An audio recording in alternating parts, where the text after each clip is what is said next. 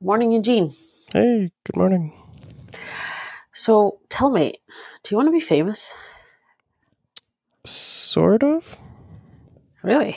Talk, tell me more. So I have like two um like sources of information about this. One was a a book by Hank Green, who's like a YouTuber, and he wrote two novels about like sort of how people go through fame and deal with it. And another is some like TED Talk type thing where it was like a computer science guy that wanted to be known in his field. And the argument was if you're good at what you do, you should share it. You should take credit. You should like be an authority. And there's nothing wrong with like being an expert in your field and being recognized and sort of championing that forward as opposed to what you think of celebrity of hey this person is famous because they do crazy stuff and people want to watch. So i guess the the nuance is what do you want to be famous for? And then the other the other side of it is like if you tweet something no one cares. And if you tweet something and you get 10,000 likes those tend to be people that like you. But if you tweet something and you get 500,000 likes you're guaranteed that all of that like comments that you get are bad because at some point you outgrow your audience. So where people that don't follow you see your content out of context and that's where people like fall into trouble where there's no context and people start being mean to you on the internet because they don't know you so you have to like i think it's good to be famous for the right reasons in your circles i think it's bad to outgrow your audience so that your reach is larger than your audience Um, I, well, here's the thing. So what you're talking about is is really less about. I mean, yes, you're right. People take you can take your stuff out of context. People who don't follow you, for example, but um, I think it has more to do with you not being someone's cup of tea. And you know, a lot of fa- famous educators and famous training professionals like Amy Porterfield, Stu McLaren, every everyone almost who has done some sort of education or some sort of promotion for their trainings or courses or whatever it may be, talk about um, kind of this ideal customer avatar um, ICA notion and um, the the kind of the, the core of this of this notion or this word or whatever is that when you develop certain product or service you always have to keep this one person in mind. And the reason is that it it allows you to have consistent messaging around your product your all of your marketing and you will get other people you will get peripheral buyers you'll get peripheral followers who are not your ideal customer avatar but um, those who are close or whatever, but at least you're consistent and you're not trying to be everything to everyone. So when you're putting out content and, and you get hate, you know, hate stuff, um, I think it's normal. And, you know, this this woman that I follow, Amy Porterfield, um, she actually talks about, you know, she knows for sure what her ICA is, but she says, you know, she mentioned in one of the Facebook lives that I've attended something about like how she got her first hate uh, messages messages or whatever whatever happened there. Um, and she was like it hurt but you know i realized that it, it she just that person was just not her ICA it was just not you know not her cup of tea. And and you kind of and I kind of connect to that because like for example you know there there is this sort of a competitor quote unquote. I don't remember his last name Adam something he's a tax attorney or whatever tax yeah, he's an attorney but he's like doing tax and business and stuff and he like he has a book out and it's called on f your business So, like, there are people who have this style of communication, um, or this, every person has their own style, and this guy curses, like, you know what I mean? Even on the cover of his book.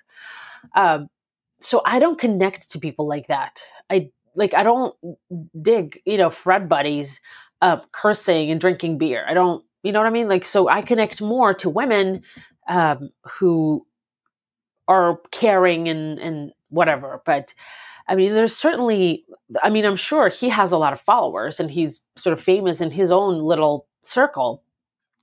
And, um, you know, and so I think that it has, eh, you, you are inevitably, you will inevitably get those hate messages and ha- hate, whatever, dislikes or whatever, whatever it may be. Like on YouTube, you can get a dislike or something. Um, but I think that it's inevitable um, as part of kind of growth and, and stuff. Yeah. So, I mean, I agree. You should focus on like what you're trying to do and with influence, with getting famous, like this idea is sort of new. These like internet famous people, it it's relatively new. And it's strange because before celebrities had just like one outlet movies, TV, books, right? It was like three. Yeah. Radio. I don't know. Mm. But but now I follow people that have tens of millions of views, tens of millions of subscribers, super famous people by the numbers that you've never heard of. And every every day I see some like video from a person that has crazy views and I've never heard of them. So we're also like segmented. So the people that I follow are very different from the people that you follow and like that celebrity, oh, everyone knows who I don't know, Tom Hanks is. I don't yeah, maybe maybe I know who Tom Hanks is, but I don't follow traditional media that closely. But I follow people that are bigger, that have more Twitter followers, that have more YouTube views than, you know, insert your celebrity or insert your like favorite talk show. But you don't know them. So we're like in these split uh like audiences, split like groups. And that's not bad. And I think the trouble is once like once my person that I follow does something big enough that it reaches you, you get to be mad about this person without like knowing, oh, he said a bad word, he's a bad person. We should write articles about him. But like you're not his demo, you're not his audience. Why are you commenting? Yeah, but he's famous and they deserve it. So it and like I'm coming it from like a media like I have, I guess now a background in like media and advertising, and I think about that a lot. And it is very on purpose. You have to be intentional with what you're doing, and you almost have to anticipate problems and then have solutions for okay, what happens if I get, let's call it too famous, or I leak out of my bubble? and like, I guess a really good down to earth example is if you go see a comedian or like a music performance, almost everyone in that stage is a fan because they paid to see this person. Sure, you have like spouses or whatever that, you know, hate you for bringing them, but if you go see a show, the audience want you like they want you to to succeed. And if you make a mistake and you feel bad about it, they don't care. They're there for you. They paid money to watch you succeed. But if this clip gets on Twitter and it's like a two minute section where you say something off color about some group that's now triggered, what do you do? Because your audience liked it, but your audience is so much smaller than the 20 million people that saw your one viral clip and now they're all upset and you're canceled. So it's complicated, but I think that the I think what you're talking about where you want to be good in your field, you want to succeed, you have this target, you know, prototype viewer or audience member. Mm-hmm. I think that's great. And I think that if you're good at, you know, tax or business and you want to pursue this communication route where, hey, I want to be better at communicating so that not only am I a good professional, I'm also a good communicator and I'm like this pillar of uh, I don't know, like I'm like an expert in this field and an authority. You do need to get good at communication and you do need to grow your audience because that's part of your specialty now.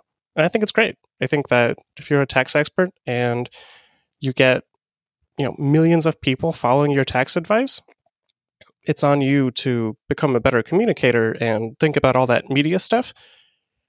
But, you know, if your content's good and people like it and you are an authority, I think it's great if you have more viewers.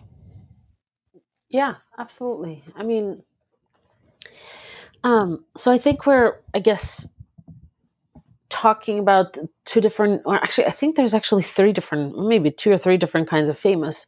Famous that are like, you just say a name, like you said, Tom Hanks, and then everybody knows who that is. Um, but like, um, would you, and then there's, I guess, the second type of famous, which is more niche famous or niche uh, famous, um, kind of in their field or a certain demographic or psychographic or whatever it is.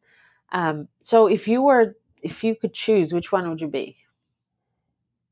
Hmm. I don't, I don't know the the people that I really like that I follow. They're like the style is pretty clear. It's like two or three guys talking on a podcast. And they're just regular people that have normal jobs and they're just like entertaining and I like hearing conversations between these people.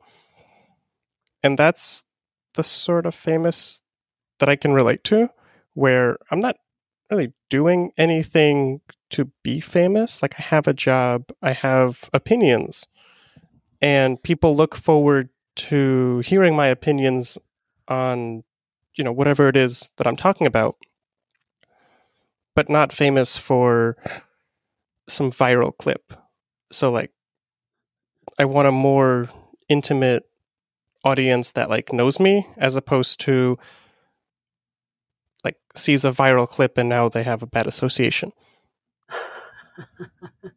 That's interesting. Okay. So you want to be sort of more like niche famous, right? So like, like I want to have internet. Into, when you walk into a coffee shop, you don't want to like be harassed, but then, but then when you kind of um, go to a conference, you would want to be kind of recognized and respected and stuff, right?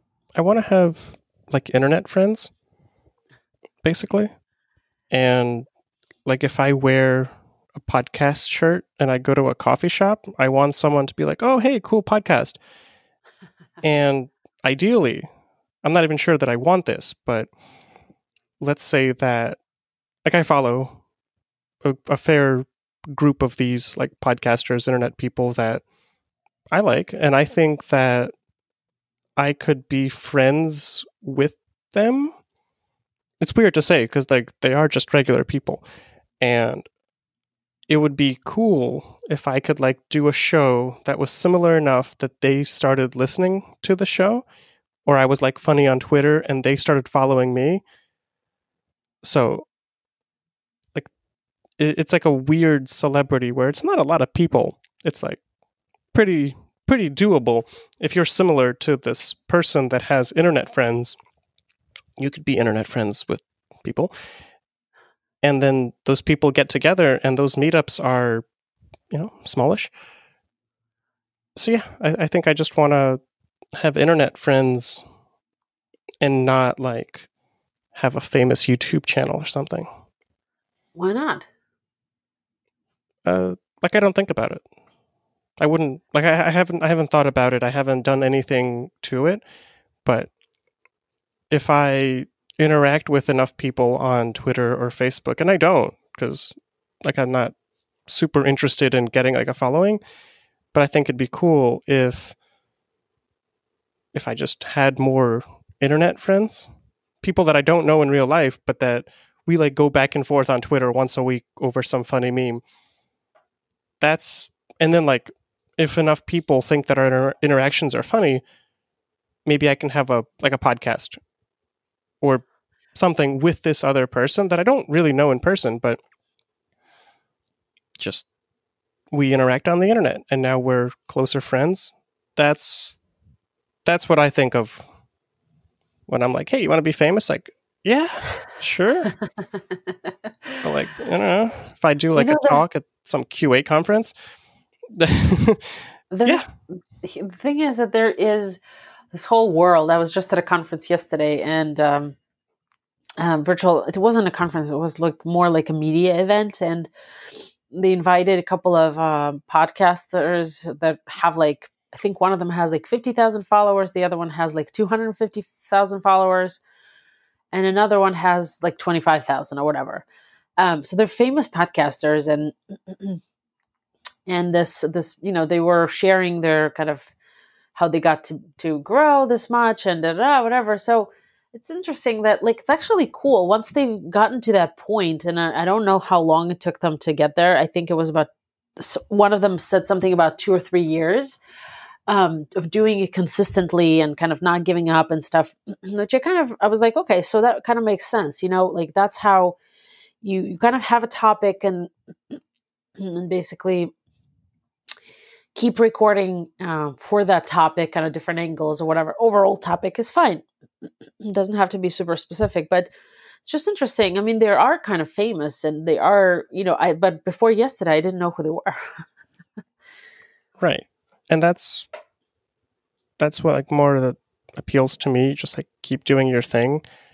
And then maybe someone pays attention where the opposite happens in you know traditional media where you try to get famous.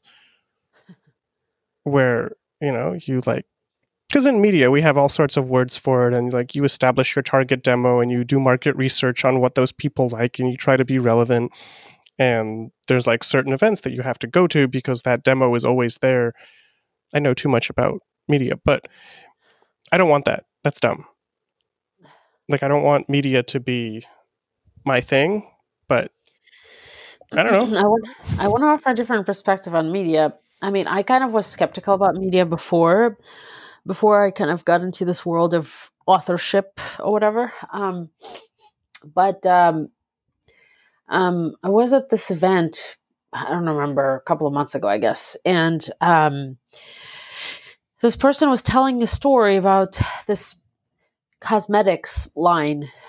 Um, it's not it it cosmetics it's something else uh, but some creams some natural organic some whatever stuff and this woman who founded the company she was trying to get into sephora um, because sephora is one of the you know biggest chains and they would order a lot and stuff like that so uh, she went to, the, to some conference and she like was following this authority um, one of sephora's i guess either close people or influential people with Sephora, or maybe was an executive. I'm not really sure 100%. But basically, at this event, they could kind of connected and, and you know, with this woman and and this uh, woman who was trying to get into Sephora, she asked this other person, this influencer or whatever, like, you know, how do I get my product into Sephora? And she was like, you need media, you need mentions because Sephora looks at, you know,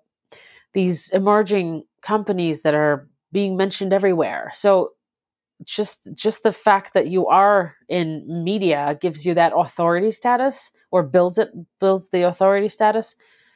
So that's you know it's a different perspective from what you just described. I mean, you're you're more talking like how do I sell my thing to this store? And like Which is yeah. A lot of it is you want someone to like partner with you, they they need you to provide a benefit to them and they might seem like the big company with all the money and they're going to sign you and you're going to become successful but in reality they're the ones that are benefiting more from having your thing so how do you get into sephora you have to think about okay how do i provide enough value to sephora for them to have my product because that's that's what that executive wants. He needs to pitch it and be confident that if we have your thing here, it'll benefit us. And yeah, if it benefits you, great, but they don't care. So like partnering with bigger labels, bigger companies, like you should be suspicious because they're doing what's in their best interest and they don't care about you. Yeah, I agree. Yeah, see classic music industry where all those like artists got scammed basically by the labels because well their contracts were in the favor of the larger company. The rich get richer. Yeah. And that's okay. That's the the rich are the ones who pay our donations. I mean, it's this you know it's a great topic for another conversation, but the poor um, or the, the middle class. Well, the middle class is different because it's like a range, but the rich are the ones who donate a lot of money um, for you know for charitable purposes. And if you don't have the rich, it's um, there's nobody to really support the research and other causes that need to be supported. So it's not a conversation. That's a more controversial statement that I think that you quite realize, but we'll take it. um, okay, so um, so I guess um, like my opinion is I would love to be famous in my field as an author, as a, as a, I guess tax, an accountant expert, whatever, numbers expert actually, and um, uh, but not kind of famous so that you walk into a coffee shop and everybody takes pictures of you, kind of thing. And I just want to have some internet friends.